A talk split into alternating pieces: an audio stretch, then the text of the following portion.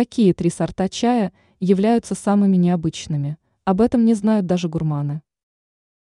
Даже если человек любит чай и употребляет его на постоянной основе, о некоторых редких разновидностях напитка он может и не слышать. Некоторые сорта чая являются весьма необычными, но и у них есть свои ценители. Какие разновидности напитка можно назвать наиболее необычными? Синий тайский чай. В традиционном смысле слова данный напиток не является чаем, однако его относят к данной категории. Это цветочный напиток, который обладает ярко-синим оттенком. Многие гурманы отмечают, что такой чай является весьма интересным и необычным. Желтый чай. Данный китайский чай является достаточно редким, поэтому приобрести напиток можно только в специализированных магазинах.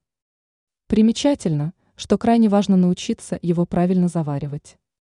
При малейшей ошибке вкус напитка будет испорчен. Долгие годы желтый чай пили только представители высшего общества.